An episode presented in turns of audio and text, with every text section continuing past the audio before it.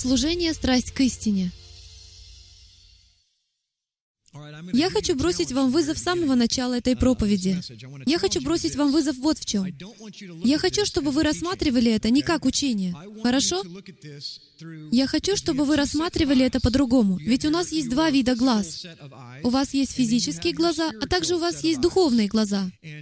А призвание, которое мы имеем в Мессии, заключается в том, чтобы мы ходили как с физическими, так и с духовными глазами одновременно. В этом нужно упражняться, и делать это нелегко. Это как занятие новым видом спорта или обучение игре на новом музыкальном инструменте. Это полностью в новинку некоторым из вас. Итак, что же я имею в виду? Я хочу, чтобы вы рассматривали это не так, словно преподаватель читает урок, стараясь охватить всю тему целиком. Я хочу, чтобы вы раскрыли свои сердца и сказали, «Отче, что Ты имеешь для меня сегодня?» Потому что вашими духовными глазами, вашим «айн», а буква «айн» в иврите означает иметь духовное постижение, видеть те вещи, которых там нет. Итак, если вы прослушаете, если хотите, просмотрите эту проповедь духовными глазами, молясь, «Отче, покажи мне то, что Ты хочешь мне показать», то Он проговорит к вам, и иногда такими словами, которых я даже не произносил. Не смогу вам сказать, сколько раз я слышал, как мне говорили. Вы сказали удивительную вещь, тогда как я даже не говорил этого. А они это услышали совсем по-другому. Потому что они слушали духом. Не надо слушать ушами. Есть люди, которые смотрят это в интернете и слушают ушами. Здесь есть люди, которые слушают ушами, и это нормально. Но если все в ушах и останется, то ваш разум сыграет с вами злую шутку, потому что вы скажете, это нелогично, или я этого не понимаю, или я с этим не согласен. Это хождение по плоти. Не ваше дело говорить, я с этим не согласен, а с этим я согласен. Вы не судья. Вы должны просить Руаха Акадеш, проговори ко мне. Пожалуйста, я не говорю, не будьте вериянином. Конечно же, будьте вериянином, но слушайте сердцем. Возможно, сегодня вечером он скажет вам лишь одну вещь. Может быть, вы даже не узнаете, что я буду говорить весь остаток вечера, но слушайте сердцем. Хорошо? Ладно, давайте начнем. Кто является невестой Христа? Часть третья. Ее звездный час. Вот вопрос, который я хочу задать вам сегодня. С него мы и начнем. Хотите ли вы быть рабом или невестой? Этот вопрос будет носить несколько спорный характер, но вот что я могу вам сказать. Я не хочу, чтобы царь царей в судный день сказал мне, «Входи, добрый и верный раб». Потому что я обнаружил в ходе своих исследований, что в Торе, я покажу вам это немного позже, и в пророках, и во всем Брит Хадаша, первых двух частях, которые мы уже прошли, мы обнаружили, что не вся Церковь Божья является невестой. Нигде в Писании вы этого не найдете. Если вы сейчас впервые об этом слышите, то я настоятельно вам рекомендую вернуться назад и просмотреть первые две части. Мы обнаружили, что Авраам нашел невесту для Исаака, и он сказал своему рабу, который символизирует Духа Святого, «Иди к моим родным и возьми ему жену из дома моих родственников». И мы видим притчу о брачном пире, где есть невеста, а также есть гости брачного пира. Кем были гости брачного пира? А еще у нас есть притча о десяти девах, которые все ждут жениха. Все они являются частью невесты. Все они призваны быть невестой. Каждый из них думает, что невеста — это она, но лишь половина из них получает право быть невестой а оставшаяся половина не получает. Я хочу высказать вам предположение, что есть две группы людей, которые воссядут с царем в судный день и будут судимы. Это те, которые являются праведными. Там будут рабы и невеста. У Осии 2.16 сказано, «И будет в тот день, — говорит Господь, — ты будешь звать меня муж мой, и не будешь больше звать меня Ваали». В переводе «мой господин». Кто вы, если у вас есть господин? Вы раб. Итак, в судный день, как говорит пророк Осия, ты не будешь более звать меня господин. Ты будешь моей невестой. В Матфея 25-23 сказано, «Господин его сказал ему, «Хорошо, добрый и верный раб, в малом ты был верен, над многим тебя поставлю». И мы все внимание обращаем на это. Но когда вы возьмете все Писания от Бытия до Откровения в контексте, то что вы обнаружите в судном дне? Что вы обнаружите в тысячелетнем царстве и после него, что там есть те, кто владычествует над многими, то есть рабы, и там есть те, кто влюблены в своего царя, и пребывают с Ним. Есть разница между тем, чтобы быть членом царской семьи. Есть разница между тем, чтобы находиться рядом с Моисеем и быть одним из 70 старейшин, одним из надзирателей, тысячи начальников, сто начальников, 50 начальников и 10 начальников. Давайте посмотрим, как эти примеры взаимосвязаны. Рабы ищут одобрения со стороны своего господина. Невесты ищут любви со стороны своего мужа. Задумайтесь об этом на минуту. Позвольте мне это повторить. Рабы ищут одобрения со стороны своего господина, а невесты ищут любви со стороны своего мужа. Итак, позвольте задать вам вопрос. Я никого не хочу обидеть, ведь я и сам был такой. Пока я не стал это изучать, я был рабом. Я хочу служить. Отче, покажи мне, как служить Тебе. Я хочу служить Тебе, я хочу служить Тебе. И нет ничего плохого в том, чтобы быть рабом, поймите меня правильно. Это одно из величайших призваний.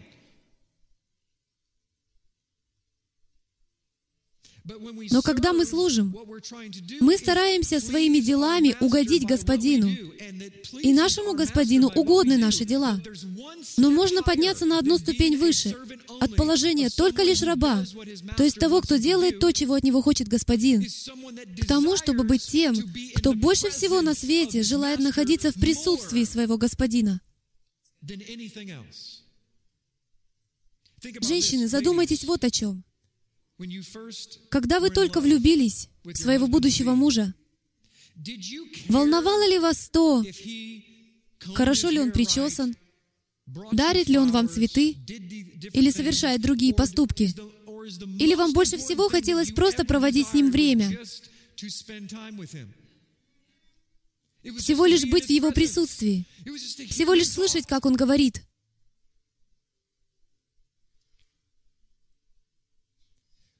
Мы забыли, что значит иметь глубокие взаимоотношения с нашим царем, иметь близость с нашим царем. Взаимоотношения мы превратили в сухие правила. Это делать, то не делать, и сверяться со списком. И Ава говорит, «Эх, ведь это лишь первая часть.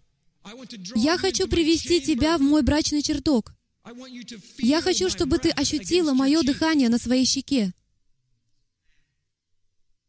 Невеста, истинная невеста Христова, ищет лица своего мужа ежедневно, преследуя одну цель — просто поглощать его свет, его присутствие, его лицо. Какое у невесты отношение? Что говорил Моисей? Какова была просьба Моисея под номером один? «Покажи мне славу Твою! Покажи мне лицо Твое!» Это все, что я хочу. Ведь он понимал, что если он увидит лицо Всемогущего, то он постигнет сразу все творение. Все. Просто находясь в присутствии своего царя. Послушайте, мы спасены не только для того, чтобы служить Богу. Мы спасены для того, чтобы принять всю полноту Его любви к Его невесте. Служение Ему является лишь естественным проявлением нашей любви, а не обязанностью. Позвольте зачитать это еще раз, ведь это оскорбит целый ряд богословских доктрин. У некоторых из вас перекосились глаза, я это вижу, даже несмотря на то, что вы сидите в темноте. Мы спасены не только для того, чтобы служить Богу. Он спасает нас не для того, чтобы мы могли служить Ему. Позвольте вам сказать, что говорит мой царь. Он послал Сына Своего не для того, чтобы в итоге получить толпу рабов. Ему не нужны рабы. Ему не нужна прислуга. Ему не нужны слуги. Он Бог всемогущий, и если ему понадобится слуга, то он сотворит его с крылышками. Ангелы — это его слуги. Однако он ищет себе невесту. Он ищет, с кем бы ему разделить свою привязанность, свои эмоции, свои мысли, свои желания, свою любовь. Он предал на кровавую смерть своего сына не ради того, чтобы мы могли теперь прислуживать ему за столом. Он хочет, чтобы мы сидели за Его столом. Но рабы там тоже будут. Ими будут те, кто не понимает всю глубину того, что значит жаждать любви. Сколько из вас знают, что Бог вас любит? Я не буду просить вас поднимать руку, потому что каждый человек поднимет руку. Я знаю, что Бог меня любит. А если я задам другой вопрос и попрошу вас поднять руку, сколько из вас чувствуют любовь Божью? По крайней мере, половина ваших рук опустится. Потому что иногда мы не чувствуем любви Яхвы. Итак, у нас огромная проблема, просто громадная. Ведь жених никогда не перестает любить свою невесту. Потому что те, кто близки с Ним, чувствуют Его любовь в бездне отчаяния и на вершине радости. Нет такого места, в которое они могли бы прийти, или такой скалы, на которую они могли бы взобраться, или облака, на которое они могли бы попасть, где бы они не смогли найти любви Божьей. Разница между рабом и невестой заключается в том, что невеста впитывает, желает, стремится добиться любви своего мужа. Если вы не чувствуете, что ваш царь любит вас, то это не потому, что он перестал вас любить. Это потому, что вы не знаете, как броситься в его объятия, в той жизненной ситуации, в которой вы сейчас находитесь. Вы не знаете, как быть невестой. Невеста никогда от него не отходит. Невесте даже не нужно узнавать, находится ли муж рядом, потому что невеста проводит с мужем так много времени, что она ощущает его присутствие даже с закрытыми глазами.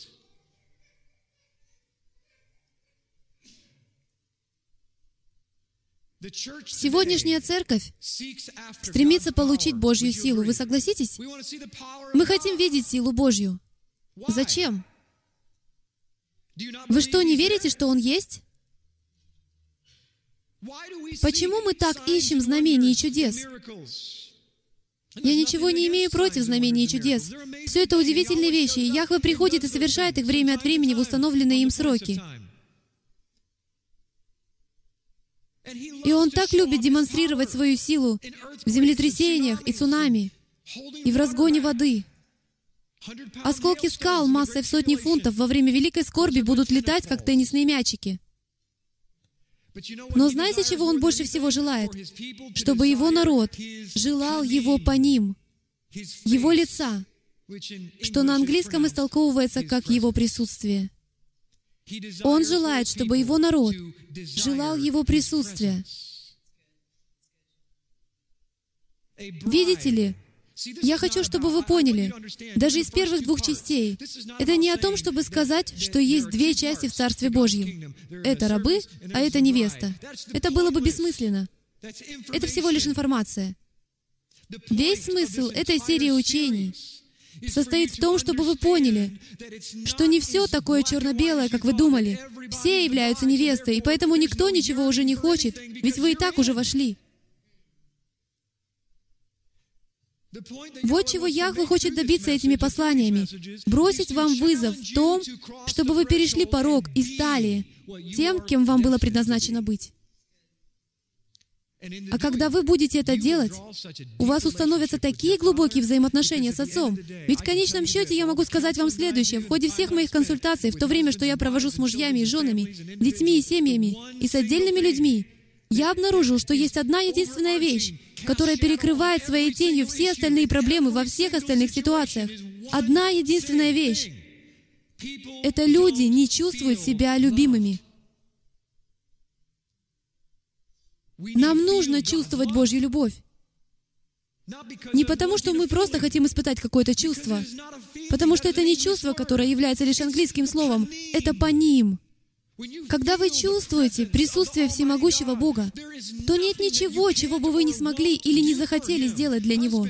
Мужья, когда вы ухаживали за своей будущей женой, разве вы не могли проговорить с ней целый вечер, семь часов подряд, когда она была еще студенткой? Из-за чего потом получали счет за телефонные переговоры на 638 долларов, когда еще не было мобильных телефонов, и выплачивали эту сумму 10 лет. Это правдивая история, так было со мной. Сколько из вас вели машину ночью часами, чтобы с ней увидеться? Вы провожали ее домой, просто чтобы удостовериться, что она дошла. А жила она всего лишь в двух кварталах от вас. У вас было такое сильное желание. Ваша любовь была такой непоколебимой. Ни одна клетка внутри вас не могла без нее существовать. Есть ли у вас такое же желание и стремление к своему жениху? Кто из вас, проснувшись утром, думает лишь об одном. «Я хочу познавать Тебя. Покажи мне славу Твою». Не для того, чтобы я смог сказать, что Ты есть. Такая проблема есть у религии сегодня. Они хотят видеть силу Божью с тем, чтобы получить некое признание для своей церкви, своего служения или собственной жизни. Бог хочет показать свою славу, чтобы изменить ваш характер, потому что Его слава, Его по ним, Его присутствие — это чистый свет — и свет — это характер. И когда Его свет проникнет в ваш по ним, то Он изменит ваш характер изнутри наружу, заставив вас сиять, как лицо Моисея. Он хочет, чтобы Его по ним отражался на вашем по ним. И единственный способ, как это может произойти, это если вы воссядете в Его присутствии. Я могу вас уверить, что когда Моисей прошел через скинию собрания, Оэль, он не играл в шахматы. Он не играл в компьютерные игры. Он не читал Библию. Он не задавал Яхве глубокие вопросы о богословии или интегральном исчислении. В Библии сказано, что он сидел в его присутствии. Он разговаривал с ним. А делаете ли вы это? Если мы возьмем эти богословские сведения, которые я вам сейчас сообщаю, почерпнув их оттуда свыше, то ваша жизнь изменится очень быстро, потому что вы автоматически включены во все взаимоотношения, которые у вас есть. Мужья, когда вы в последний раз сидели в присутствии своей жены и просто беседовали, и позволяли ее свету изливаться на вас, а вашему на нее, тогда вам захочется снова гореть. Ищите возлюбленного своего. В Откровении, 12 главе 17 стихе сказано, «И рассверепел дракон на жену, и пошел, чтобы вступить в брань с прочими от семени ее, сохраняющими заповеди Божии и имеющими свидетельство Иешуа». Мы говорили о хранении заповедей Божьих, что эта группа является невестой, и это одно из определений невесты. Она знает правила в доме, потому что она живет в этом доме. А ее муж — составитель этих правил. Но есть и вторая характерная особенность, на которую мы обратим внимание сегодня вечером. И это вторая особенность, показанная в Откровении 12.17, а именно свидетельство Иешуа. Что такое свидетельство Иешуа? Нам нужно знать, что это такое, потому что это одна из характерных особенностей невесты. Номер один. Он смирил себя ради других. Ефесянам 2.8. Он смирил себя ради других. Одна из особенностей невесты — это смирение. Это самое сложное. Если я раскрою сейчас перед вами душу, это то, с чем мне приходилось бороться, прилагая наибольшие усилия всю мою жизнь, с самого дня моего рождения. А именно с гордостью. Знаете почему? Потому что это основополагающая ДНК врага. Это первое, что он хочет вселить в каждого человека на планете. Ведь если он сможет взять эту ДНК, которая есть в каждом из нас, и прибавить к ней гордость, то мы последуем за ним, даже не осознавая этого. Он хочет посадить свое семя, семя Хасатана, которое представляет собой обман и гордость. А семя Иешуа — это смирение. Он активно свидетельствовал другим. Он так и делал. Он не удерживал золото у себя. Он его раздавал. Он прощал других и откладывал суд до конца времен. Знаете ли вы, что один из первоочередных признаков того, что кто-то обманут Хасатаном и следует за ним, это склонность судить других. Даже Иешуа откладывал суд до окончания тысячелетия. Книга жизни ни разу даже не откроется до окончания тысячелетнего царства. Если это так, то кто мы такие, чтобы начать судить сердца и побуждения друг друга уже сейчас? Кто узнает сердце, сказано в Библии? Оно лукаво более всего и крайне испорчено. Вы думаете, что знаете свое сердце? Ваше сердце испорчено. Как же вы можете знать сердце вашего ближнего? Вы даже не знаете всю глубину своего собственного. Давайте же позволим Отцу Светов изливать суд на его народ. Вы согласны? Я скажу так. Это одно из самых невероятных заявлений года, сильно повлиявших на меня.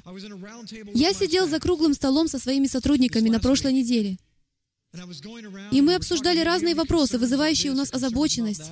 И тогда я спросил, а ли вас что-либо во мне? Есть ли у вас вопросы ко мне? Мне нравится хорошо налаженная обратная связь. И очередь дошла до нашего испанского переводчика Альвара. И Альвара сделал одно из самых глубокомысленных утверждений, которые я слышал. В последнее время люди мне сообщают много глубокомысленных утверждений. И он сказал, «Пастор, мне все равно, что у вас говорят люди. И мне все равно, правда это или нет. Потому что я знаю одно. Яхве послал меня сюда, и я служу Ему. А если что-либо из того правда, то я знаю, что ты подвластный человек, и Он может об этом позаботиться. Аллилуйя! Наконец-то кто-то это понял. Мы здесь для того, чтобы служить Всевышнему Царю. И Яхве так велик, что может судить всех и каждого, не нуждаясь в том, чтобы мы ходили рядом и делали то же самое. Аминь. Он любит безусловно. Его единственной целью было восстановление своего народа для своего отца. А у врага есть еще одна цель, противоположная этой. Он заставляет людей рассеиваться. Враг их использует. Итак, если вы один из тех людей, которые... Кстати, это вытекает из предыдущих целей. Когда вы не любите, безусловно, и вы судите, высказываете суждения о людях, то угадайте, что вы делаете. Вы других людей учите тому, чтобы судить вместе с вами, и таким образом заставляете рассеиваться агнцев Божьих. Позвольте мне это доказать.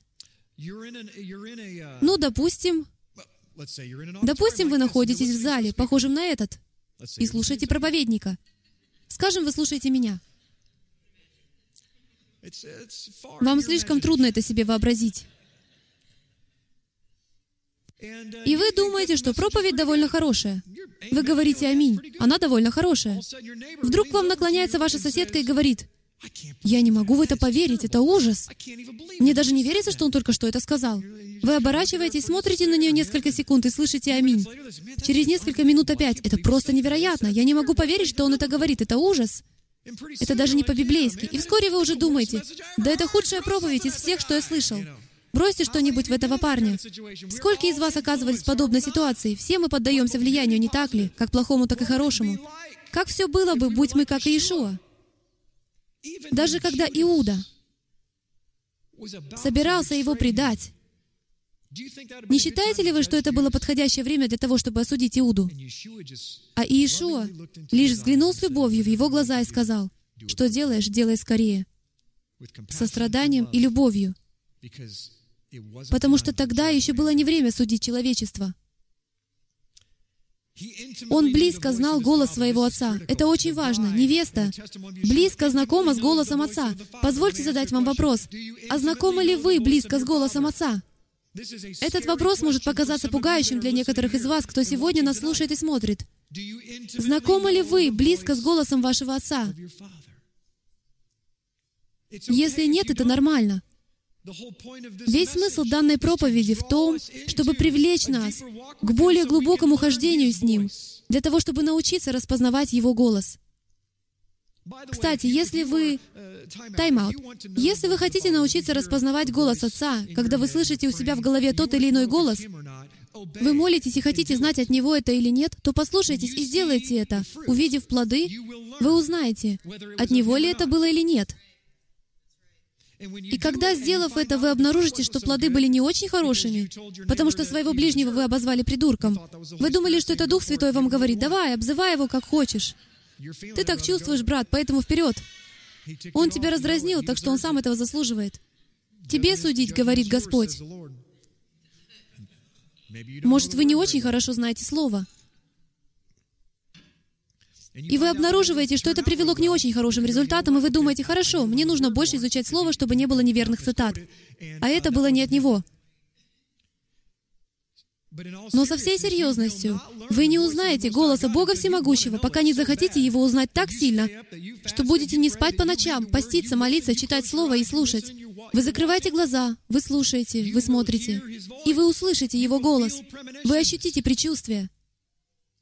Они побудят вас двигаться в тех вещах. Запишите их. Возможно, они будут странными. Может, это будет как на прошлой неделе, когда Господь позволил мне сообщить пророческое слово. Я не помню, что это было, но что-то связанное с 1986 годом. Трижды Дух Святой давал мне это слово. Я не придал ему значения, потому что в голове у меня были такие мысли. 1980... Что? 1900... Я думал о черных автомобилях, трензем, о брюках-парашютах, о пышных прическах. Было трудно сконцентрироваться на чем-то духовном. В конце концов, я просто высказал это. Позже ко мне подошел какой-то человек и сказал, это было для меня. В 1986 году со мной произошло одно важное событие. Я благодарен за это слово. Вам нельзя сдерживать то, что Яхве помещает вас. Просто делайте это. Причина, по которой люди не могут научиться играть в бейсбол, заключается в том, что они не учатся играть в бейсбол. Вы хотите узнать голос Отца? Узнавайте его. Он очень хорошо умеет давать услышать свой голос тем, кто этого желает. Другими словами, Иешуа любил ближнего своего, как самого себя. Итак, каковы две наибольшие заповеди? Две наибольшие заповеди — это «люби Яхве всем твоим сердцем, разумением, душой и крепостью, и люби ближнего твоего, как самого себя». Есть одна группа людей, которые любят Бога всем своим сердцем, разумением, душой и крепостью. Это называется соблюдением заповеди Яхве. Отлично. Вы хотите хранить заповеди Отца? Великолепно. Но это вас ни к чему не приведет, и это не сделает вас невестой. Потому что существует две заповеди, которые являются наибольшими заповедями. Вы должны двигаться как в вертикальном направлении, так и в горизонтальном. Опять-таки, скажу честно, я вертикальный человек. Я таким родился. Моя ДНК чрезвычайно вертикальная. Это значит, что я очень-очень связан вертикально. У меня довольно хорошо получается развивать отношения с Ним. Но мне с трудом дается горизонтальное направление. По крайней мере, в прошлом у меня так было больше, чем в последнее время. Почему? Потому что все это черно-белое. Яхве сказал, что у меня это хорошо получается.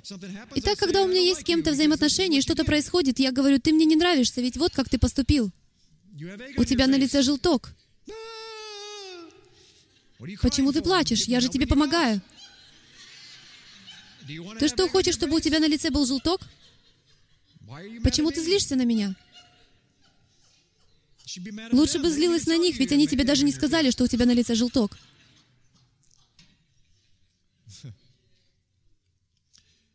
Хорошо, давайте двигаться дальше. Нам нужно еще о многом поговорить. Давайте поговорим о невесте, о женихе и о дне свадьбы. Давайте поговорим о том, как проходит вся свадьба, потому что это просто феноменально. Я мог бы два часа это разбирать, но я потрачу лишь 5-10 минут на то, чтобы просто вам показать некоторые прекрасные связи между свадьбой и в Рим и состоянием невесты и жениха в этом процессе. Давайте приступим. Это называется кидушин. Это первая часть. Существует две части брачной церемонии. Первая часть называется кидушин. На самом деле это юридическая часть, юридически договорная часть. Она начинается с обеда, посвященного завету обручения. Итак, после того, как мужу была выбрана жена, они и их отцы встречаются вместе, и проходит церемония обручения. И, вопреки распространенному мнению, предполагаемая невеста имеет право отказать. Итак, если ей не нравится этот парень, и она не хочет этого делать, то она и не обязана. Она не обязана. Она может отказаться от предложения. Но многое из этого делается заранее между отцами, они все обсуждают. И когда вы приходите на обед, посвященный завету обручения, многое уже подготовлено. И так проходит обед, посвященный помолвке, во время которого они преломляют хлеб друг с другом. Именно поэтому это является знаменательным и очень духовным. Когда вы разрезаете брит хадаша, хорошо? Разрезание завета. Когда вы разрезаете животное пополам, вы соединяете свои жизни. Вы едите мою половину, а я ем вашу половину, и это нас объединяет. Мы преломляем хлеб друг с другом. В этом обеде была так называемая китуба, то есть договор. Это физический контракт. Он относится только к мужу. У жены нет никаких обязанностей. То есть у будущей невесты пока еще. Таким образом, муж говорит, вот что я тебе гарантирую предоставить. Я дам тебе это, я буду обеспечивать тебя едой, одеждой, жильем и так далее и тому подобное. Затем есть выкуп за невесту, махар. Он предоставляет выкуп за невесту, который не является равноценным стоимости невесты. Он может быть равноценным, но в большинстве случаев он зависит от финансового положения будущего мужа. Он предоставляет выкуп за невесту по договоренности. Затем есть чаша принятия, и это очень важно. Ведь не может быть ни обручения, ни бракосочетания до тех пор, пока будущая невеста не возьмет чашу кидуш, название которой происходит от слова «кадош», «отделенный». Все это является отделенным. Вот что это значит. И она пьет. Когда она пьет из чаши, церемония обручения считается запечатанной. Она сразу же запечатывается, когда принимает чашу. Итак, когда вы принимаете кровь, это такая обширная тема, я надеюсь, вы уже это видите, что обед — это тайная вечеря, китуба — это наставление Яхвы, выкуп за невесту — это кровь, чаша — это когда он сказал, «Пейте из чаши моей, и не будете жаждать никогда». Вы должны пить из этой чаши. Почему? Потому что до тех пор, пока вы не выпьете из этой чаши, вы не будете запечатаны. И вот что невероятно. Потому что мы ничего не знаем о свадьбах и в Рим. Мы не знаем ничего о начале книги. И мы думаем, что это значит «спасены». Но если вы поймете, что идет следующим в церемонии бракосочетания и свадьбе, то вы поймете, что эта печать воспринимается с точки зрения мужа. «Я запечатываю тебя, как мою невесту». Но это еще не значит, что она и будет невестой. Она все еще... Нам все еще нужно ждать год. Еще есть время. Она может распечатать себя, если захочет. Я докажу это через минуту. Приступим. Разлука. Разлукой называются годичные приготовления. После того, как совершилось запечатывание и была испита чаша Кадош, наступает годичная разлука между женихом и невестой. В это время будущий муж подготавливает место для своей невесты. Так же, как сказала Иешуа, «Я ухожу, чтобы приготовить вам место». Он соблюдает правила в точном соответствии с тем, как это работает. Затем есть так называемая миква. После того, как все это закончилось, и муж собирается уходить, будущая невеста проходит процесс миквы. Когда она окунается в микву, она омывается своими близкими подругами. Они следят за тем, чтобы она полностью погрузилась под воду. Она растопыривает пальцы рук и ног с тем, чтобы вода проникла везде. Она должна быть полностью погружена под воду. А когда она выходит, то получает новую одежду, которая была куплена женихом.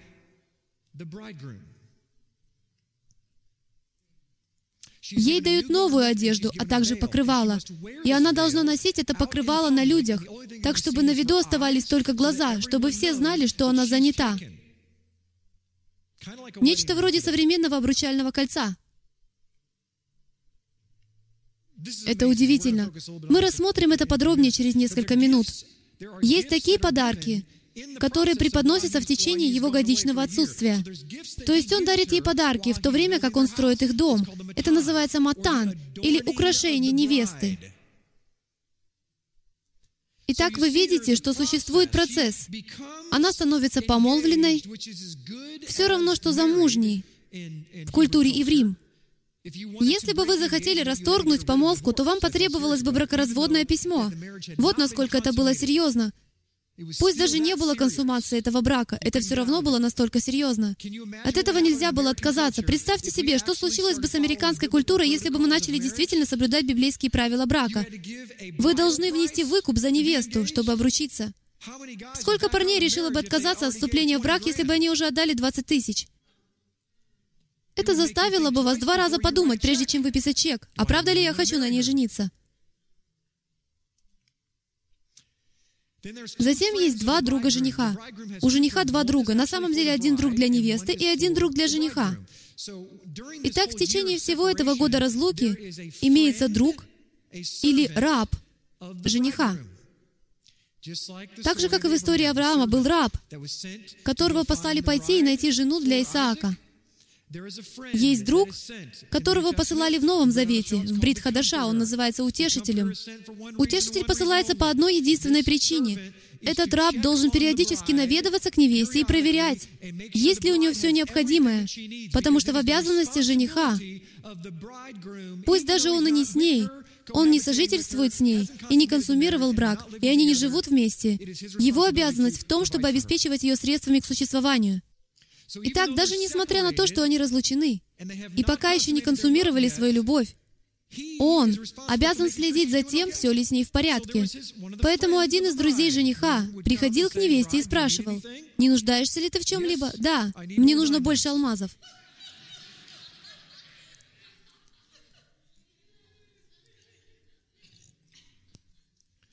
Но в обязанности раба входило вернуться к жениху и сказать, вот какие у нее есть нужды, а вот что, как я заметил, она не имеет. Жених давал рабу список с нуждами, раб относил его невесте и дарил ей подарки, чтобы подготовить ее к его возвращению. Итак, все это касалось кидушин. Теперь мы переходим к Нисуин. Нисуин — это финализация. По истечении года происходит вот что. Это называется похищением невесты посреди ночи. Вам это кажется знакомым? Это было задумано как очень драматичная пьеса. Это почти всегда совершалось посреди ночи и действительно преподносилось как очень важное событие. Жениху не позволялось пойти и взять свою невесту до тех пор, пока отец этого не одобрит. Когда отец жениха говорил, «Хорошо, твой дом готов, и ты сам готов, теперь ты имеешь мое благословение пойти за своей невестой». Здорово! Итак, он берет своих рабов и устраивает большой парад со множеством сопровождающих лиц. Они его поднимают и помещают на деревянную платформу, и они несут его всю дорогу к дому невесты. Но когда они приближались к дому, кто-то из числа свадебных гостей выбегал и трубил шафар, сообщая о приближении жениха. «Идет жених! Приготовьтесь, идет жених!» Что происходит? Он сообщает невесте предупреждение. Это предупреждение всего за несколько минут, ведь она уже должна быть готова. Но жених проявляет милость и благодать последний раз. Это предупреждение от раба, от Руах Акадеш, от Духа Бога Живого. И когда вострубит шафар в земной сфере, через его народ, то она должна быть окончательно готовой. Последнее окончательное приготовление. Затем невесту поднимают, отрывая ее ноги от земли, и помещают на эту деревянную платформу рядом с женихом, и их несут в дом жениха и под хупу, то есть свадебный навес. Что говорит Иешуа? Извините, что говорит Слово? Оно говорит, что Он распространил свой шатер надо мной, свой Оэль. Он распространил свой шатер надо мной. Это хупа, это слава Яхвы. Вы входите в Его присутствие. Знамя Его надо мною. Любовь. Любовь — это Его присутствие. Именно ее вы испытываете, находясь в Его присутствии. Как раз поэтому мы и начали эту проповедь с вопроса, чувствуете ли вы Бога? Враг хочет это извратить таким образом. Было ли у вас переживание? И тогда вы начинаете искать этого переживания, которое вас не меняет. Но пребывание в присутствии Яхвы в сочетании с исполнением того, что говорит делать жених, меняет вашу сущность. И поймите вот что. Под хуппой жена обходит вокруг мужа семь раз. Она обойдет вокруг него семь раз. Это самая странная вещь в мире. Я видел это лишь один раз. Я подумал, как это необычно, что невеста ходит кругами вокруг мужа семь раз. Я размышлял, хорошо, стены Иерихона, что здесь происходит? Это прекрасная вещь. Посмотрите. Бытие. Сколько из вас помнят, что, как там сказано, Адам и Ева, Ева была сотворена как помощник, соответственный Адаму.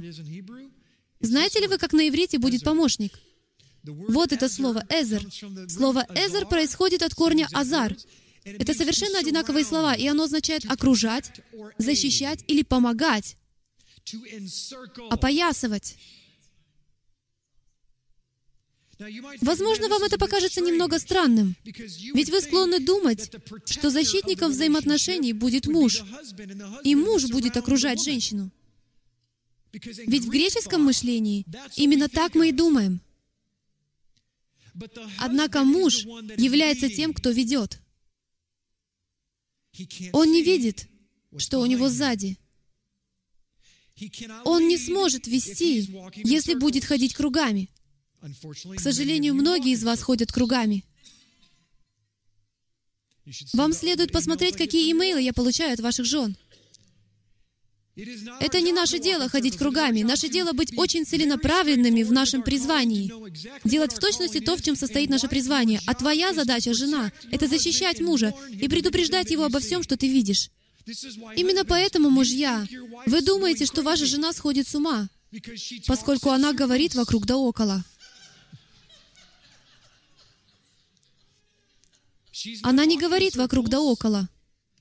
Ей это кажется совершенно логичным. Просто качайте головой в ответ, и все будет хорошо.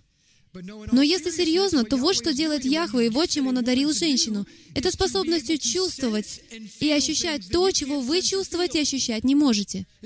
Итак, если она является хорошей, благочестивой женой, то она окружит вас. Ее единственной обязанностью и желанием будет следить за тем, чтобы вы стали всем тем, к чему вас призвал Яхве, и каким Он вас задумал быть. Благочестивая жена не ищет своего. Благочестивая жена даже не беспокоится о себе. Она хочет поддерживать своего мужа с тем, чтобы быть святой, отделенной и достичь целей, к исполнению которых Яхве ее призвал. И она готова пойти на край света и даже еще дальше, лишь бы быть уверенной, что это происходит. Слушайте свою жену, ходящую вокруг вас кругами. Возможно, она что-то видит, когда упрекает вас в эгоизме, чего вы видеть не можете. Истинный помощник защищает вас. Затем в Нисуин входит и разбитие бокала. Во время церемонии она вновь выпьет из кубка, и бокал разбивают. Муж берет этот бокал, заворачивает его и раздавливает ногой. Знаете зачем? Таким образом заявляется, никто и никогда больше не будет пить из этого бокала. Только моя невеста пьет из моей чаши. Больше никому не будет позволено пить из моей чаши. Рабы не пьют из чаши жениха. Затем они удаляются на семь дней. Извините, они не удаляются, они входят в приготовленную комнату. Часто она в стороне от дома отца. И на семь дней они идут в брачный чертог, который называется хидер. Именно в хидере в течение семи дней у них длится романтическая пора консумации. Араб стоит за дверью и ждет окончания этого семидневного периода и подтверждает, что их брак был консумирован, и затем они закатывают пир горой. Это и есть брачная вечеря Агнца. Именно это и называется брачной вечерей. Мы считаем, что брачная вечеря — это, знаете ли... Нет. Брачная вечеря идет в конце, после консумации. А затем для них наступает годичный медовый месяц. Буквально он называется Оэль или шатер. Сколько из вас хотели бы вернуться назад и устроить себе годичный медовый месяц? Если бы мы все делали правильно, то именно так бы вы и поступали.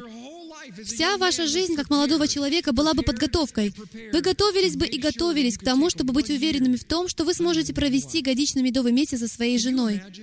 Можете ли вы себе представить, какими крепкими были бы наши семьи, если бы с самого начала мы могли взять отпуск на целый год? Ведь это самый тяжелый период. Так я пытаюсь запугать своих детей. Он такой трудный, говорю я им. Когда им исполнится 30, я им скажу, что он прекрасный.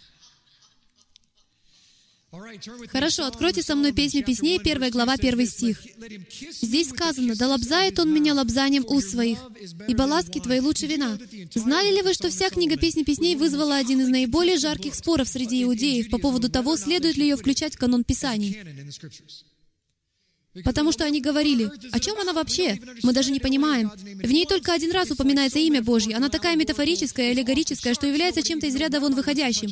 Никто, даже раввины, не хотят вникать в ее суть. Но это одна из наиболее сильных книг, когда-либо написанных. Знаете почему?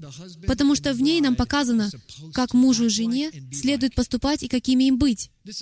Эта книга не на тему «Служи мне, я твой царь». Эта книга беспрецедентных, необычайных, интимных отношений. Это цитата одного из раввинов древности, того самого раввина, который убедил остальных включить эту книгу в Писание. Итак, давайте рассмотрим слово «лобзать», ведь, как мне кажется, это может полностью изменить ваше представление обо всей книге «Песни песней». В симфонии Стронга это слово под номером 5401 — «насак». Вот что значит «насак». Это исходный корень, идентичный другому слову благодаря понятию завязывания — «целовать». В буквальном или переносном смысле касаться, так же, как способ присоединения, снаряжать оружием, вооружать, руководить, целовать. Погодите минутку, как связать слова «целовать» и «оружие» в одном предложении?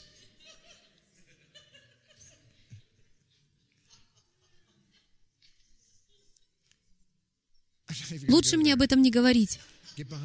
Отойди от меня, сатана. Но это очень мощное понятие, когда вы по-настоящему изучите весь глубинный смысл слова «лобзать». Потому что на иврите, когда вы целуете, вы тем самым снаряжаете того человека всем тем, что у вас есть. Знали ли вы, что недавно наукой было открыто, что когда вы глубоко целуете свою жену, то вы передаете ей столько информации. На самом деле мне следовало бы это записать. Это снижает ваше кровяное давление, хотя я с этим не согласен. Я не знаю, кто так целует, что у него кровяное давление понижается. Может быть, люди в доме престарелых, но мое кровяное давление поднимается выше крыши. Извини, дорогая. Я открываю свою душу, и пусть никто не говорит, что я этого не делаю. Что ж, неважно. Но в действительности говорят, что это полезно для ваших зубов, хотите верьте, хотите нет.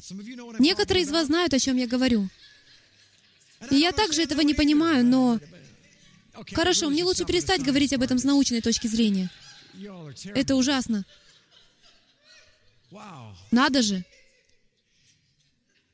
Но вас это снаряжает, хорошо? Просто усвойте это. Поверьте мне на слово. Это снаряжает вас для войны. Вот что на самом деле означает это древнееврейское слово, потому что знаете что?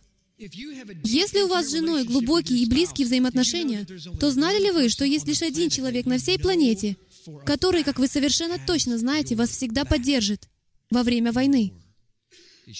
Это должен быть ваш супруг или супруга. И если вы переживаете глубокий, интимный поцелуй, если хотите взаимоотношения с вашей женой, то тем самым вы снаряжаете ее во время любви к тому времени, когда любви не будет, а будет война. Поцелуй снаряжает на войну. Во 2 Коринфянам 10.4 сказано, «Оружие воинствования нашего не плотские, но сильные Богом на разрушение твердынь». Итак, посмотрите на это. Если песня песней вся посвящена приходу жениха и его желанию страстно поцеловать свою невесту, то каково его основное желание, если исходить из иврита? Снарядить ее на войну. Ведь он знает, что когда он уйдет на целый год, то враг захочет прийти и похитить его невесту.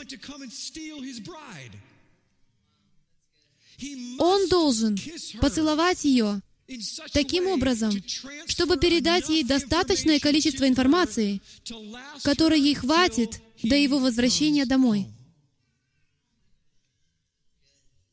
Он передает ей оружие, когда кто-то лежит перед вами и умирает,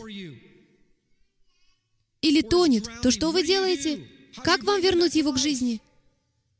Вы прижимаетесь губами к Его губам и вдуваете в него жизнь. Что сделал Яхве с Адамом? Перед ним лежало мертвое творение. Он вдунул в его ноздри дыхание жизни. Он дал ему оружие для ведения войны. Священный поцелуй.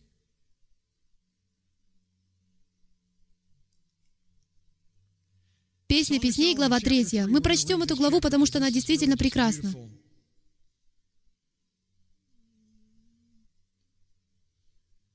Когда вы в последний раз читали песню песней? Когда вам было 17 лет? Итак, позвольте мне вам ее прочитать, ведь это удивительно. «На ложем моем ночью искала я, того, которого любит душа моя. Я у вас прошу, любите ли вы Яхвы так сильно? Смотрите ли вы на Него, как на своего царя? Да, Он ваш царь, не поймите меня неправильно, но Он желает, чтобы вы смотрели на Него больше, чем как на царя, и заглянули в Его внутреннюю комнату. Рабов Он не приглашает в свою внутреннюю комнату, Он приглашает туда невесту. Думаете ли вы о нем именно таким образом? На ложе моем ночью искала я того, которого любит душа моя. Искала его и не нашла его. Встану же я, пойду по городу, по улицам и площадям, и буду искать того, которого любит душа моя. Искала я его и не нашла его. Встретили меня стражи, обходящие город. Не видали ли вы того, которого любит душа моя? Но едва я отошла от них, как нашла того, которого любит душа моя, ухватилась за него и не отпустила его, доколе не привела его в дом матери моей и во внутренние комнаты родительницы моей. Это было разделение. Это в конце.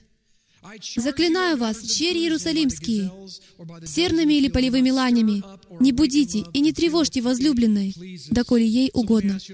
Я задам вам вопрос. Когда вам будет угодно пробудить свою любовь к вашему царю и искать его всем своим сердцем, разумением, душой и крепостью? А когда вы не сможете найти его, вы пойдете расспрашивать людей, не видали ли вы моего возлюбленного? Знаете ли вы, что это? Найдите тех людей, которые знают его. Найдите тех, которые его видят, которые его чувствуют, которые знают его голос, и скажите, где мой возлюбленный? Я знаю, что вам известно, где он находится. И в ту же секунду, как вы это сделаете, автоматически, поскольку вы спросили, где он находится, он явится. Потому что он желает одного — оставаться скрытым из виду лишь столько времени, сколько нужно, чтобы узнать, кто на самом деле его невеста. Потому что черри иерусалимские, когда они не находят своего возлюбленного, не пойдут на улицу посреди ночи. Они не пойдут искать своего жениха, и уж они, конечно, не зайдут за стражу. Вы что, шутите? Зайти за стражу значит выйти из-под защиты. Это значит выйти за пределы безопасной зоны. За стражей уже нет никакой защиты. Итак, где находится Иешуа? сразу за стражей, потому что Он хочет знать, насколько сильно я вам нужен. Готовы ли вы пожертвовать своей жизнью ради меня, так же, как я пожертвовал моей жизнью ради вас? Ведь когда вы будете ходить в такой вере, дамы и господа, то вы найдете Его. Но проблема в том, что мы недостаточно долго ищем Его. Послушайте, в седьмой главе первом стихе сказано «Оглянись, оглянись, Суламита! Оглянись, оглянись! Не кажется ли вам это чем-то знакомым? Рассеянное по четырем краям земли Северное царство Израиля». Он говорит, «Оглянись, оглянись, и мы посмотрим на тебя». Что вам смотреть на Суламиту, как на хоровод Манаимский, что в переводе значит хоровод двух лагерей? Итак, невеста Мессии — у нее в голове лишь одна идея. Она видит два лагеря. Она видит Ефрема и Иуду. И ее жизнь — это танцевать в хороводе под ту мелодию, когда двое становятся одним. Ведь все, о чем она может думать, это как стать одним целым с ее женихом. Другими словами, у нее сердце ее царя, потому что сердце ее царя — это воссоединить два лагеря. Овцы не просто слушают Его голос, они знают Его лично. Невеста состоит в близких отношениях с женихом. Она водима духом. Вы не сможете быть близки со своим женихом до тех пор, пока не будете водимы Руаха Кадеш. Итак, нам лучше выяснить, что значит быть водимым духом. Разве это не вопрос на миллион долларов, на который нам нужно ответить? Давайте это сделаем. Иоанна 4.23. С этого стиха мы начнем наше изучение. «Но настанет время, и настало уже, когда истинные поклонники будут поклоняться Отцу в Духе и истине, ибо таких поклонников Отец ищет себе. Бог есть Дух, и поклоняющиеся Ему должны поклоняться в Духе и истине». Итак, если вы студент, специализирующийся в богословии, и ваш преподаватель сказал, «Покажите мне, на каком слове делается ударение в этом месте Писания, то что это, дух или истина?» Дух. Откуда мы это знаем? Потому что в герменевтике еврим считается, что когда вы видите то или иное слово, встречающееся дважды или повторяющееся в одном и том же предложении, то ударение должно быть на нем, здесь вся суть. Поэтому, когда там сказано «Бог есть Дух», погодите минутку, а разве Он не истина? Сказано ведь, что Он есть истина. Итак, вы начинаете с Духа и сочетаете его с истиной. Если у вас будет Дух, то вы сможете распознавать истину. Не могу вам сказать, сколько раз сюда приходит кто-то в качестве гостя послушать проповедь и так далее. И как-то ко мне подошел один парень и сказал, «Джим, я не знаю наверняка. Я еще никогда в жизни не слышал того, что вы говорили. Но я знаю, что это истина, потому что дух внутри меня так и подпрыгивает. Тот, у кого нет духа, делает так.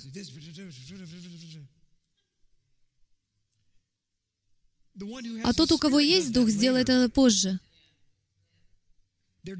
Они изнутри распознают, где есть руах. Ведь в Библии сказано, «Бездна бездну призывает». Встречали ли вы когда-либо человека, в которого сразу влюблялись?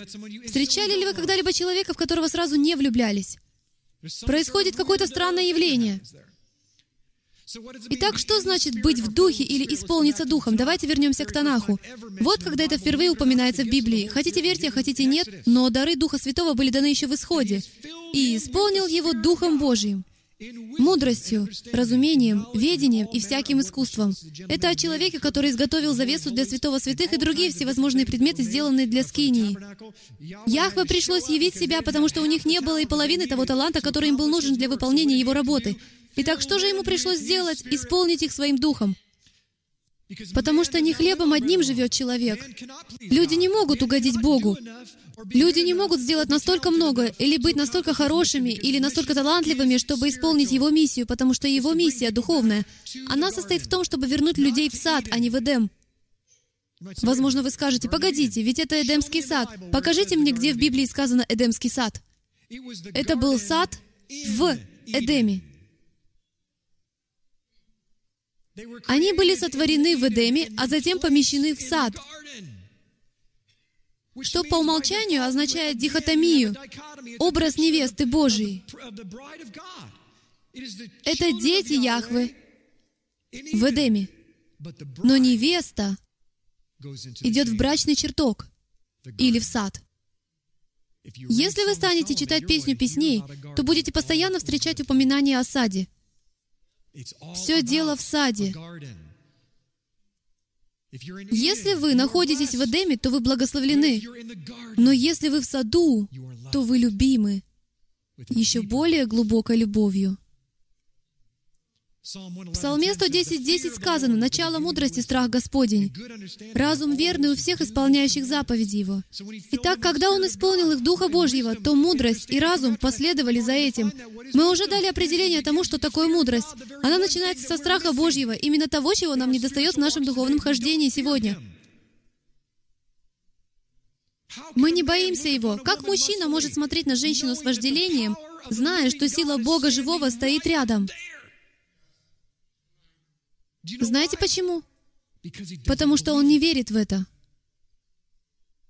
Знаете, я разговаривал с людьми о курении. Мне вспомнился конкретный случай. Люди говорят, я не могу бросить, у меня эта зависимость уже 30 лет. Неужели? Это ваша внучка? Ей три года, она такая хорошенькая.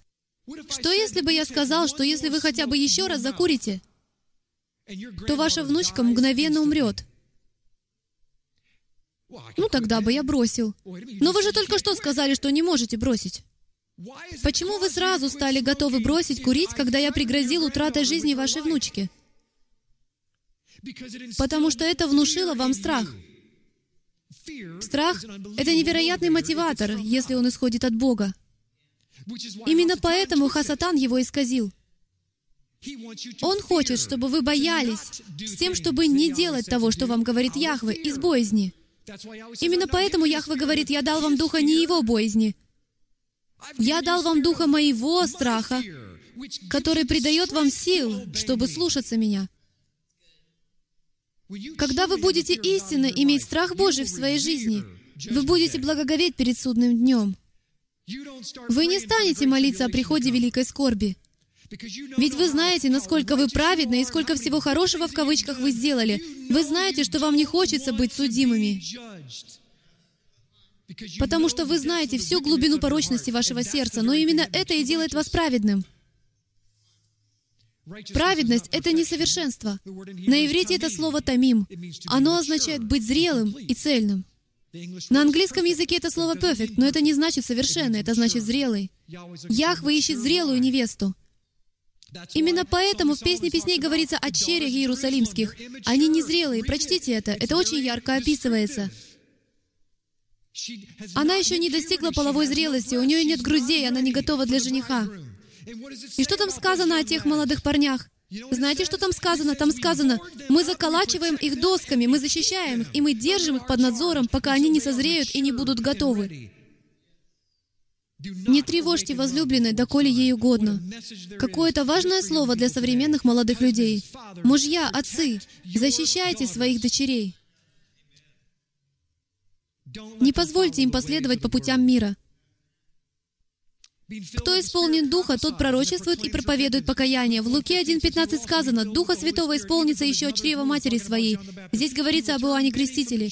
«И многих из сынов Израилевых обратит Господу Богу их, и предидет пред Ним в духе и силе Илии, чтобы возвратить сердца отцов детям, и непокоривым образ мысли праведников, дабы представить Господу народ приготовленный. Дамы и господа, это было до второй главы Деяний. Иоанн Креститель исполнился Духа Святого еще в чреве матери. Как было бы замечательно, если бы ваши родители возложили на вас руки еще в чреве. Люди считают нас странными, потому что мы возлагаем руки на маленькие животики до появления детей на свет. Быть исполненным Духа — это музыка и смирение. Но вы бы никогда об этом не подумали. Это станет для вас вызовом. Простое изучение слов может раскрыть такую глубину того, что значит быть невестой и быть исполненным Его Духа. Быть исполненным Его Духа — это быть наполненным Его по ним, Его ликом. И когда вы наполнены Его присутствием, Его характер изменяет вас. В этом и состоит вся цель исполнения Духом Святым. В Ефесянам 5.17 сказано, «Итак, не будьте нерассудительны, но познавайте, что есть воля Божия, и не упивайтесь вином, от которого бывает распутство, но исполняйтесь Духом. И затем Он приводит вам примеры. Назидая самих себя псалмами и словословиями и песнопениями духовными, поя и воспевая в сердцах ваших Адонаю, благодаря всегда за все Бога и Отца во имя Господа нашего Иешуа. Быть исполненным Духом значит назидать самих себя словами Бога Живого и песнопениями духовными — Позвольте мне сказать вам кое-что прямо в лицо. Если я сяду в вашу машину и выберу первую в списке радиостанцию в вашем радиоприемнике, то что это будет? Ведь это самая важная для вас станция. Если я выберу номер два, то какой будет для вас вторая по важности? Назидаете ли вы самих себя песнопениями духовными? Чем вы наполняете свой дух? Чем вы наполняете свой разум? У вас есть лишь 100% в секторной диаграмме. Если у вас 100% в музыкальном секторе, то сколько процентов отведено слушанию слов Божьих через поклонение в духовном песнопении? Что вы помещаете в свой колодец? Откуда вы черпаете? Из какого колодезя вы черпаете? Вы думаете, о, это всего лишь хорошая песня, я люблю эту песню, прекрасно, это отличная песня, но знаете ли вы, что она вытесняет духовное песнопение? Когда вы просыпаетесь утром, просыпаетесь ли вы под песню «Колесо в небе»? Или вы просыпаетесь под новую песнь из Писаний, которая назидает вашу душу. Я не говорю, что вам нельзя слушать те или иные мирские песни. Я говорю, что по стопроцентной шкале они, по моему мнению, в лучшем случае пусть занимают процентов пять. Я хочу 95%. Я хочу 100% моего хождения с Яхвой. Будь на то моя воля, я бы отдал Ему все 100% своей плоти. Я бы просто напитал все категории в моем радиоприемнике словами моего царя. Ведь что входит, тоже и выходит. Если вы думаете, что я все это выдумываю, то вот Псалом 99. Давид говорит следующее. «Служите Господу с весельем». Идите пред лицо Его с восклицанием. Тайм-аут, нарушение правил. Как вы можете входить в Его дворы, где все священное собрание поет, если вы в депрессии? Как вам войти с восклицанием, если у вас не было победы? Как вам войти с восклицанием, если вы не ощутили Его присутствие, прежде чем войти сюда? Наша обязанность, дамы и господа, это петь перед нашим царем, потому что внутри нас есть то, что не может молчать. Невеста не может оставаться молчаливой. Она должна петь. Вы скажете, Джим, ты говоришь, что я не духовна, если я не пою? Позвольте мне подумать, прежде чем ответить. Решайте сами. Если вы никогда не поете перед своим царем, то моя Библия говорит, что вы не служите ему с весельем. Он желает словословия своего народа. Они являются жертвой, не так ли? Нам должно нравиться приходить сюда пораньше и готовиться к поклонению. У меня тоже бывают трудные времена, когда мне очень тяжело сюда приходить. А отец говорит, Почему ты опускаешь голову? Это произошло со мной буквально сегодня. Почему твоя голова опущена в моем присутствии? Пой от радости. Твои враги рассеяны. Пой от радости. Ты имеешь победу во мне. Итак, тебе не нужно ее чувствовать. Кто сказал, что ты должен чувствовать победу? Победа уже одержана. Следуй за мной в моем слове. И однажды ты, возможно, ее почувствуешь.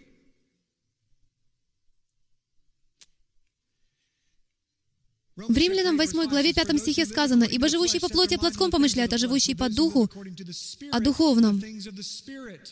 Помышления плотские — суть смерть, а помышления духовные — жизнь и мир, потому что плотские помышления — суть вражда против Бога. Ибо Торе Божьи не покоряются, да и не могут. Посему живущие по плоти Богу угодить не могут. Итак, о чем здесь говорится? Говорится ли здесь, что только хранение Торы Яхвы — это нечто духовное?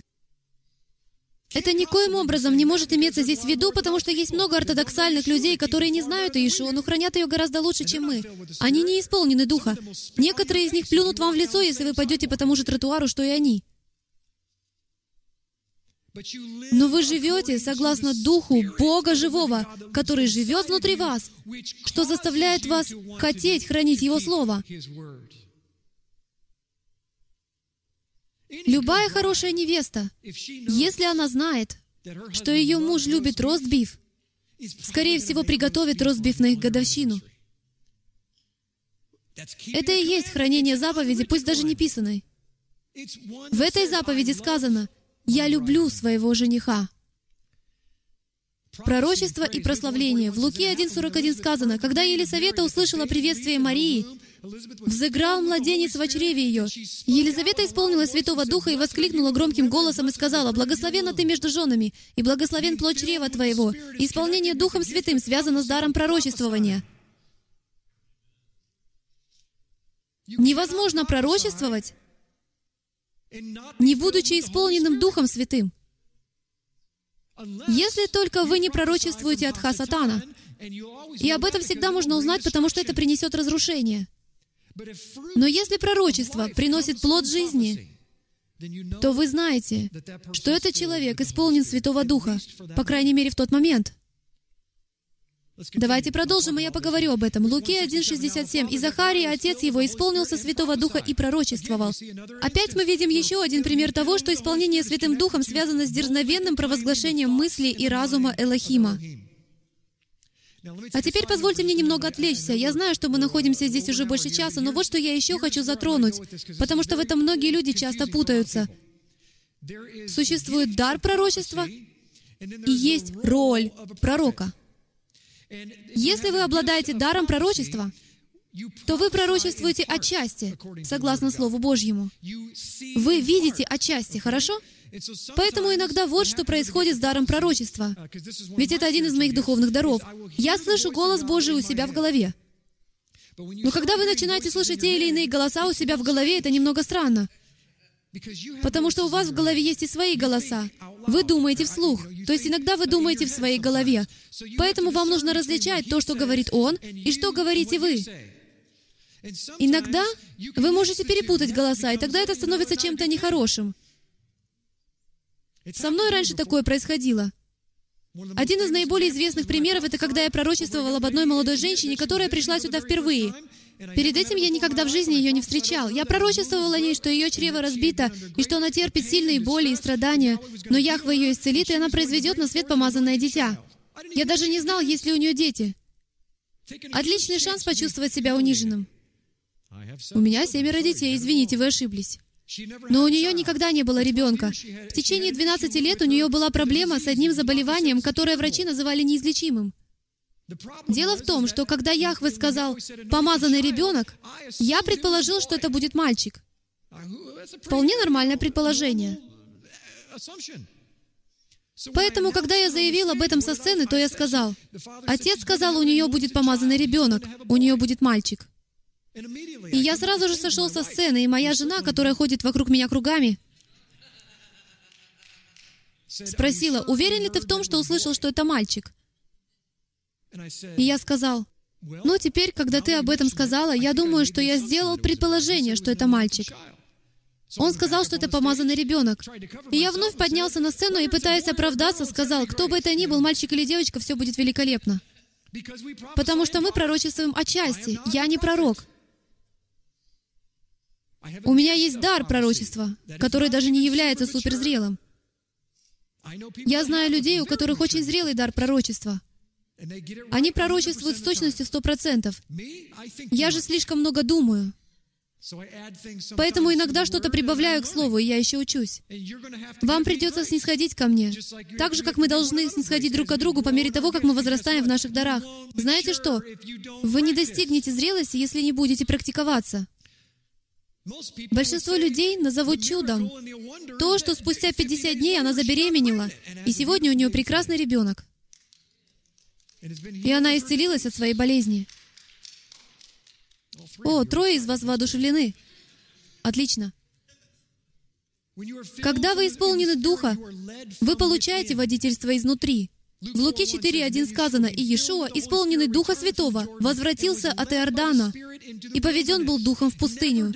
Нигде не сказано, что однажды он читал Тору, и Тора сказала, «Иди в пустыню».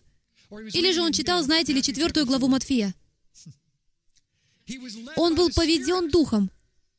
Позвольте задать вам вопрос, чтобы бросить вам вызов, а вовсе не для того, чтобы вас обидеть, чтобы бросить вам вызов.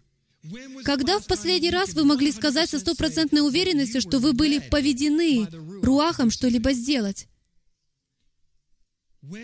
Когда вы были ведомы им? Ведет ли он вас? Потому что он будет делать странные вещи. Однажды, 15 лет назад, я проснулся, чтобы поехать на работу, и Дух Святой мне сказал, не нужно ехать на шоссе, сверни направо. Но шоссе ведь прямо здесь, зачем мне ехать в ту сторону? Я и так уже опаздываю на работу, это целый час езды, я не хочу ехать туда, а еще и снег идет. Однако у меня было такое ясное ощущение, это не было даже похоже на голос, это было как будто «поверни». Я почувствовал это в своем духе, «поверни направо».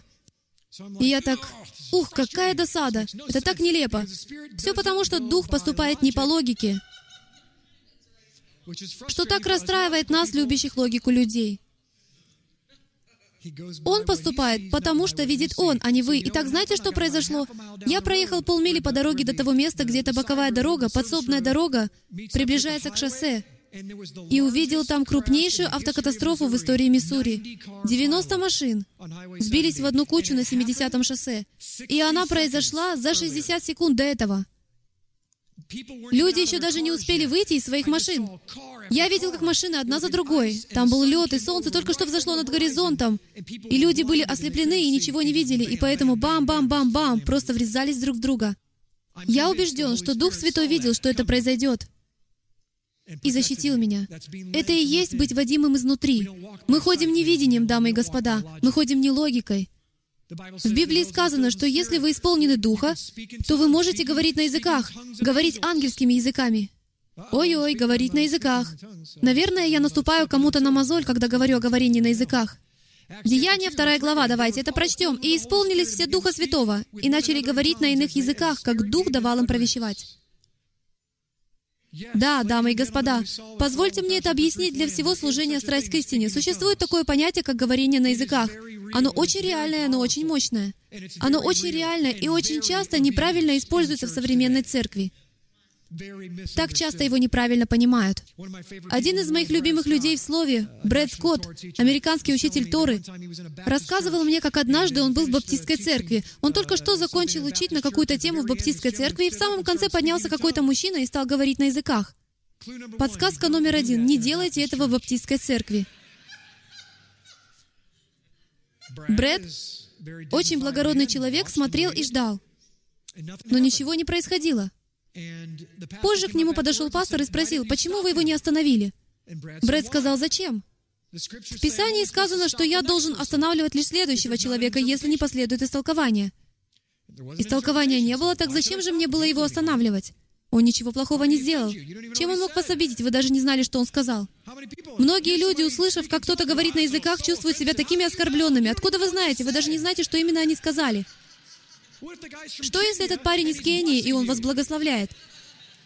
Господь, дай ему все финансы и взаимоотношения. Он от дьявола. Возможно, он говорит даже не на иных языках, а на своем родном языке. Итак, в общем, одна пожилая пара возвращалась домой с этого собрания баптистов, и жена сказала, «Это невероятно! Тот странный парень не из нашей церкви, который пришел и стал говорить на языках в конце богослужения. Это было безумие». Знаете, что сказал муж? «О чем ты говоришь?» Это была самая прекрасная молитва, которую я слышал за всю свою жизнь. Видите ли, поскольку в той баптистской церкви не проповедуется и не преподается о том, что значит иметь дар языков и истолкования, никто не сказал, Никто не понял, что тот господин говорил на иных языках, потому что мужчина, имевший дар истолкования, услышал все это по-английски. И это должно было дойти до всего остального тела. Но он не знал, что тот говорил на иных языках. Поэтому жена, конечно же, была напугана.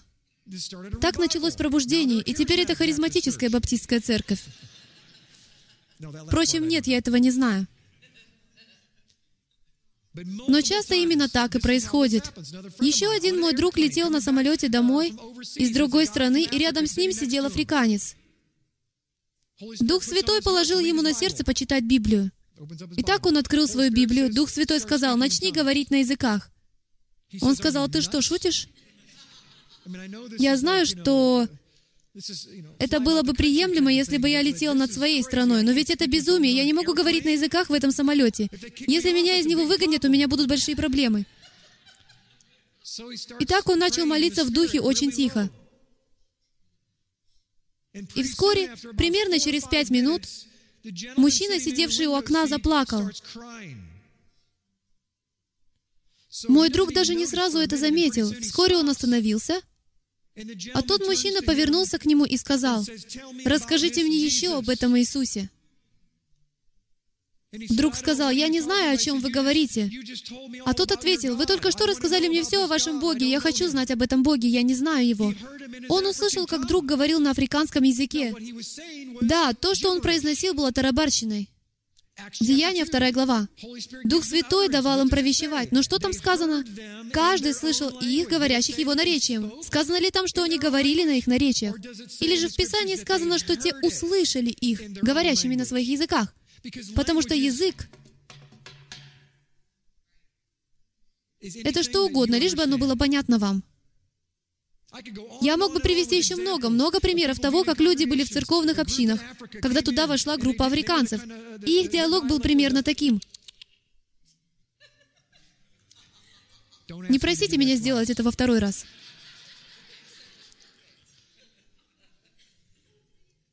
Из этой группы поднимается один африканец и начинает молиться на своем языке. Он всего лишь говорит на африканском языке. Он отбивает.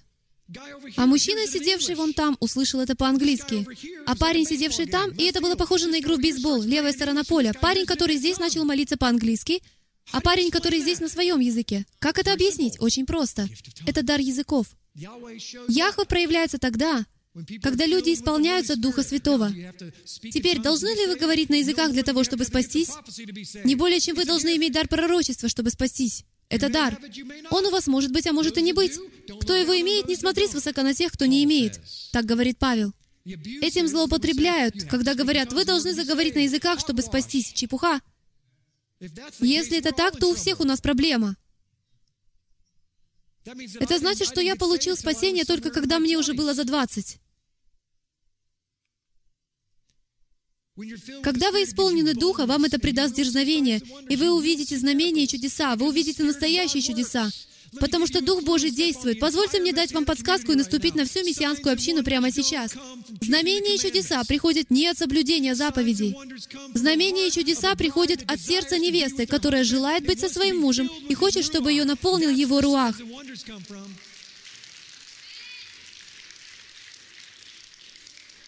Вот от чего происходят знамения и чудеса. Вы не увидите, чтобы люди вставали с инвалидных кресел из-за того, что они могут правильно произносить имя Божье. Ой, Вэй. В Деяниях 4.31 сказано, «И по молитве их поколебалось место, где они были собраны, и исполнились все Духа Святого, и говорили Слово Божье с дерзновением». Мне все равно, будет ли у нас когда-нибудь огромная церковная община. Знаете почему? Потому что если мы говорим Слово Божье с дерзновением, это отпугивает людей. Они не хотят его слышать. И я могу это понять. Конечно же, вам это не доставляет удовольствия. Я хочу, чтобы вы упали на колени в покаянии перед вашим Богом, потому что когда вы упадете на колени, тогда вы узрите Его лицо на ковре. А когда вы узрите Его лицо, то ощутите Его любовь, и в вас будет страх Божий, и вы подниметесь, будучи в силах хранить Его заповеди. А затем вы наполнитесь энергией, чтобы следовать за Ним. А следуя за Ним, вы автоматически увидите, как разделится Черное море, увидите, как из скалы пойдет вода, вы увидите, как отовсюду начнут прилетать перепела, а маленькие лепешки начнут падать с неба, и будут видны утром. Следуйте за царем, всем своим сердцем, разумением, душой и крепостью, и вы будете кормиться с его руки. Вы будете все видеть по-другому. В Деяниях 9.17 сказано, «Анания пошел и вошел в дом, и, возложив на него руки, сказал, «Брат Шауль, Господь Иешуа, явившийся тебе на пути, которым ты шел, послал меня, чтобы ты прозрел и исполнился Святого Духа. И тотчас, как бы чешуя отпала от глаз его. Как бы чешуя. Люди, знаете, я мог бы, наверное, целый час уделить этому месту Писания. О каком единственном явлении в Библии, о каком единственном животном в Библии сказано, что у него есть чешуя? О драконе. Этот древний змей имеет чешую. Какой единственной молитвой, как сказано в Библии, вы должны молиться за неспасенных? На самом деле она говорит, каким именно образом привести их в Царство. Там сказано следующее. Молитесь о том, чтобы дьявол прекратил ослеплять их глаза. Знаете почему? Потому что дьявол берет свою чешую и помещает ее на их глаза. Итак, вот что отпадает от глаз Шауля. Чешуя другого жениха, самозванца, того, с кем он танцевал, того, кто дал ему мирское зрение. Когда вы исполнены Руаха, вы все видите по-другому. Вы любите по-другому. Вы читаете по-другому. Вы желаете Слова. Вы желаете присутствия вашего Царя. Если сегодня вы не исполнены Духа Святого, или же вы не уверены в этом, то попросите Его. Знали ли вы, что целая группа людей в книге Деяний приняла спасение? Я думаю, что Петр спросил, приняли ли они Духа Святого. Ему ответили, я не знаю, наверное, нет. О чем ты говоришь?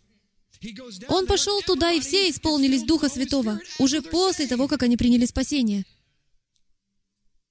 Это не согласуется с богословскими представлениями многих конфессий. Я не знаю, как это работает, и я не делаю вид, будто знаю, как это работает. Я не стану изображать из себя какого-то богослова, я им не являюсь, я едва окончил среднюю школу, и то потому, что все время списывал. Однако я знаю вот что. Раньше я был слеп, а теперь я прозрел.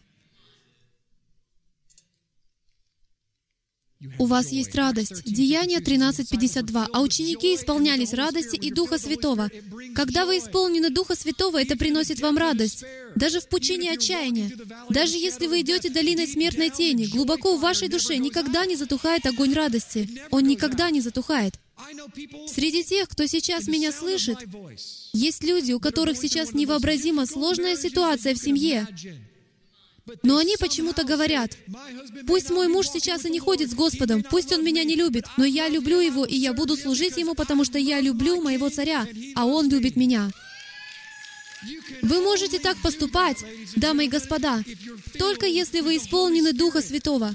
Ведь ни одна жена не будет любить мужа, который не любит ее. Матан напрямую связан с брачной церемонией. Мы уже почти закончили, обещаю. В 11 главе Луки сказано, «Итак, если вы, будучи злы, умеете даяние благие давать детям вашим, тем более Отец Небесный даст Духа Святого просящему Него». Иаков говорит, «Не имеете, потому что не просите». Знаете почему? В служении «Страсть к истине» за эти годы были люди, которые затем ушли из служения «Страсть к истине» потому что они не желают духовного, и их это пугает.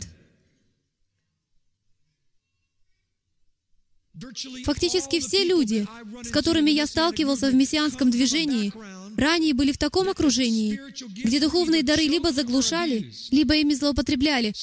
Поэтому, когда они начинают входить в организацию или в служение, или в церковную общину, в которой хотят видеть баланс между духом и истиной, защитное ограждение Торы вместе с Духом Бога Живого, который гонит нас на гору, то их это пугает, потому что в последний раз, когда они это видели, машина полетела со скалы. Но она не может слететь со скалы, если у вас есть ограждение. Мы должны принять матан. Пока Иешуа отсутствует, дары — это Дух. Мы должны ревновать о духовном, как сказано в переводе с греческого. Там даже не использовано слово «дары». Там написано о духовном. Проверьте сами, слово «дары» набрано курсивом. Быть духовным значит взращивать духовные дары.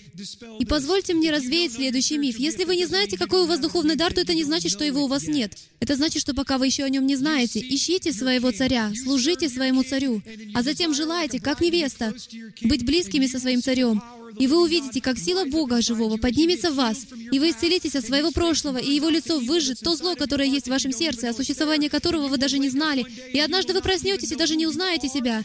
И окружающие вас тоже не узнают. Вы будете говорить по-другому. Вы не будете желать никотина. Вы не будете желать гомосексуализма или блуда, или алкоголя, или наркотиков, или сквернословия, или мирской музыки. У вас не будет никакого желания к мирским вещам, потому что Дух Бога Живого испытывает отвращение к этому миру.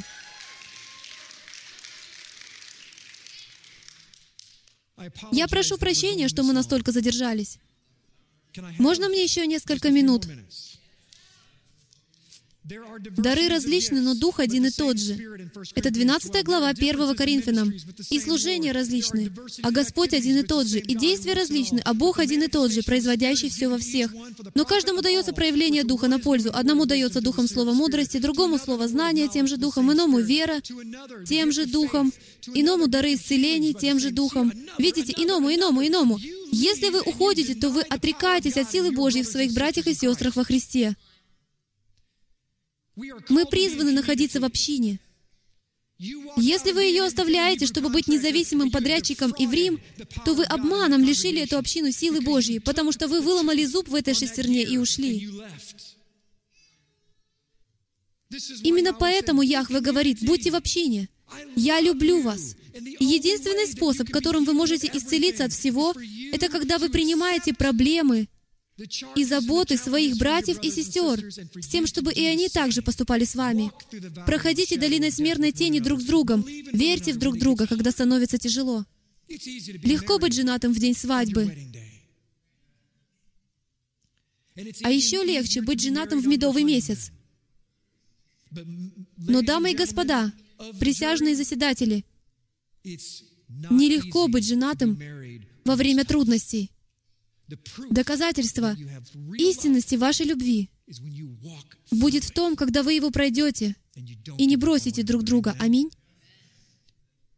Потому что именно в этом все дело. И все, что было перед этим, я говорил, чтобы привести нас к этому моменту, потому что это и есть платье невесты.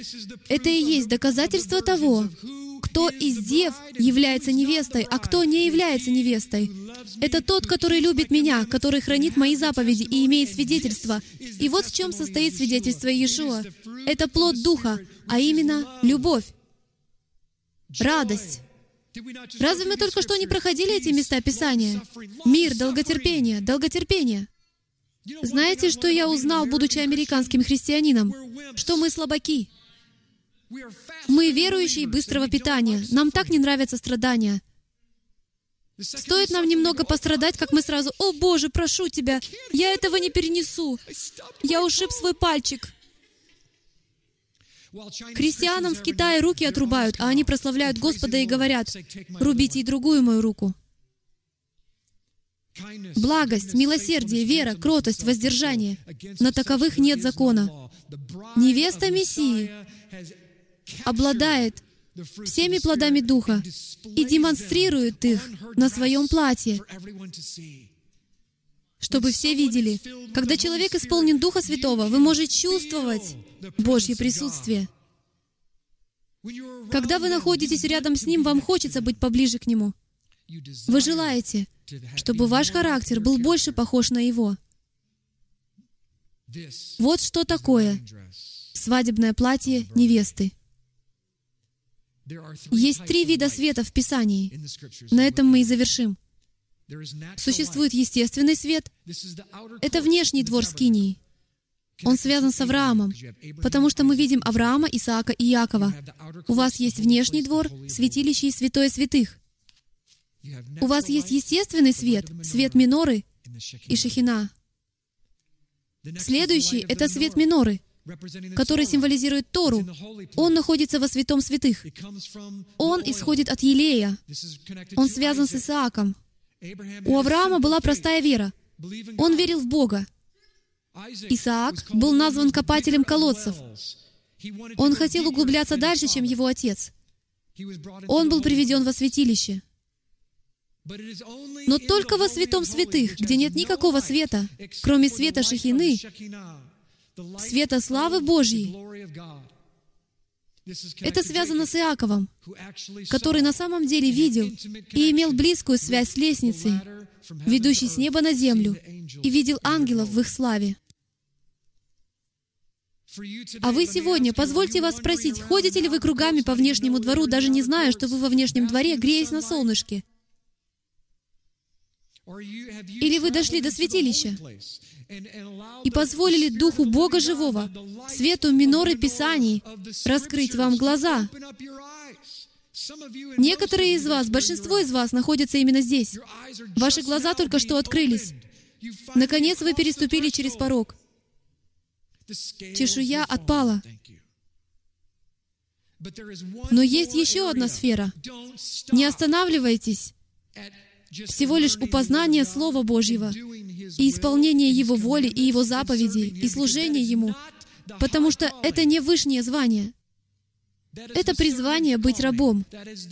Это горница для гостей. Но брачный чертог, дамы и господа, находится за завесой. По ту сторону от нее светит лишь один свет. Это свет самого Мессии, потому что вы были приведены к Его груди, и Его свет проникает в саму вашу сущность. Вы всегда можете определить, когда вы находитесь в Божьем присутствии.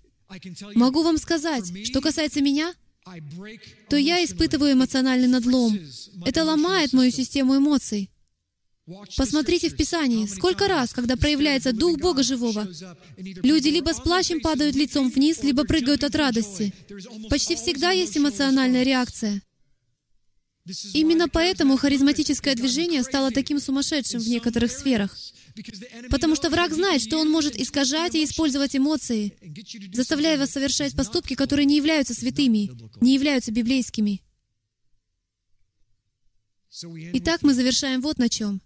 Невеста стремится угождать и любить Отца, стараясь всеми силами познавать и исполнять Его заповеди. Она живет не видением, а верой, исполняясь Руах Акадеш. Она демонстрирует плоды Духа, при этом стремясь взращивать внутри себя дары Руаха во благо всего тела. Это ее единственное желание — воз, раз, тать чтобы достичь зрелости и стать невестой, достойной избрания. В этом ее единственное призвание и единственное желание. Все остальное на этой земле, от построения карьеры и всевозможных занятий до поездок в отпуск, находится далеко на втором месте. Даже еда становится необязательной для невесты, которая желает лишь возрастать и достигать зрелости, чтобы стать томим. Она отделяет себя, чтобы каждодневно посвящать Ему свой разум, волю, эмоции и мысли. Песни и хвала постоянно в ее мыслях и на ее устах.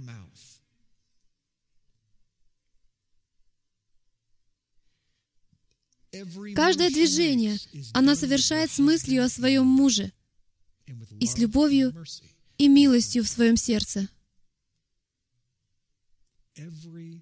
Каждое движение — Каждое движение, которое она совершает, ее муж находится на переднем плане в ее разуме. Когда она просыпается и когда она ложится спать. Не кажется ли вам это знакомым? Давид говорит, когда я просыпаюсь, когда я ложусь спать, я не могу перестать думать о нем. Не думали ли вы о том, что, возможно, именно поэтому он назван мужем по сердцу его? Потому что он искал его сердце. И он был единственным человеком, который когда-либо был так назван.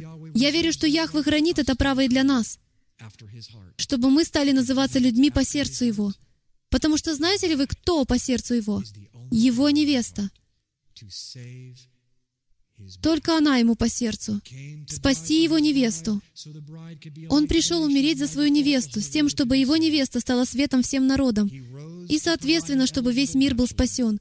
Он воскрес, чтобы стать законным холостяком, и сегодня Он просит вас искать Его лица, а не воспринимать это как должное, будто вам выдали бесплатный пропуск.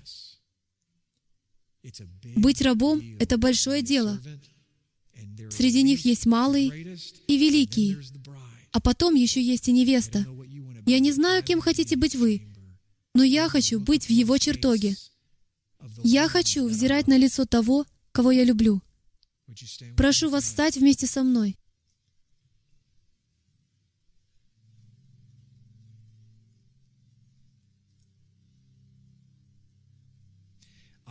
Я не знаю, невеста ли я. Я не знаю, невеста ли вы. На самом деле это не имеет значения. Единственное, что имеет значение, это то, что вы стремитесь достичь зрелости для того, чтобы вы могли быть избраны невестой в процессе вашего стремления стать невестой, когда вы переступаете порог своего дома и выходите на улицу, в темноту, и вы ищете его за пределами комфортных зон сторожей на стене, то в процессе этого вы становитесь невестой. Отче, мы приходим перед Тобой — и прежде всего я хочу покаяться за все те годы, когда я думал, что если я всего лишь верю в Тебя, то я достоин избрания. Ты ничего от меня не требуешь. Все, что я делал в этой жизни, было лишь поиском выгоды. Но теперь я осознал, Отче, что описание Твоей невесты гораздо более подробное. Ты желаешь святую невесту, чистую, без пятна и порока, ту, которая будет искать лица Твоего. Я молюсь за тело Твое. Я молюсь, Отче, за всех детей Всевышнего, за всех агнцев, чтобы Ты взял нас, тронул наши сердца, так, чтобы мы захотели быть духовными, чтобы мы взращивали наши дары, узнавали их в пределах огороженной территории Твоего Слова, в совершенном равновесии на Твоих весах. Покажи служению страсть к истине и всем общинам по всей стране, и всем домашним группам в каждом доме Америки и за ее пределами. Яви им свою славу, когда мы ищем лица Твоего. Извлеки из нас то, что не от Тебя, и созидай в нас того, то есть тех, кто отделен и готов встретить жениха. Отче, спасибо за этот вечер. Спасибо за Твое Слово. Я молюсь, чтобы Ты внушил это нам. Отче, во имя Сына Твоего, благослови людей Твоих. Обрати на них лицо Твое. Будь милостив к нам, Отче. Мы хотим чувствовать Твою славу, Твое лицо, Твой шалом. Покажи нам, как это делать, когда мы ищем лица Твоего, не боясь ничего, а только имени Твоего. И во имя Твое мы все говорим Аминь. И аминь.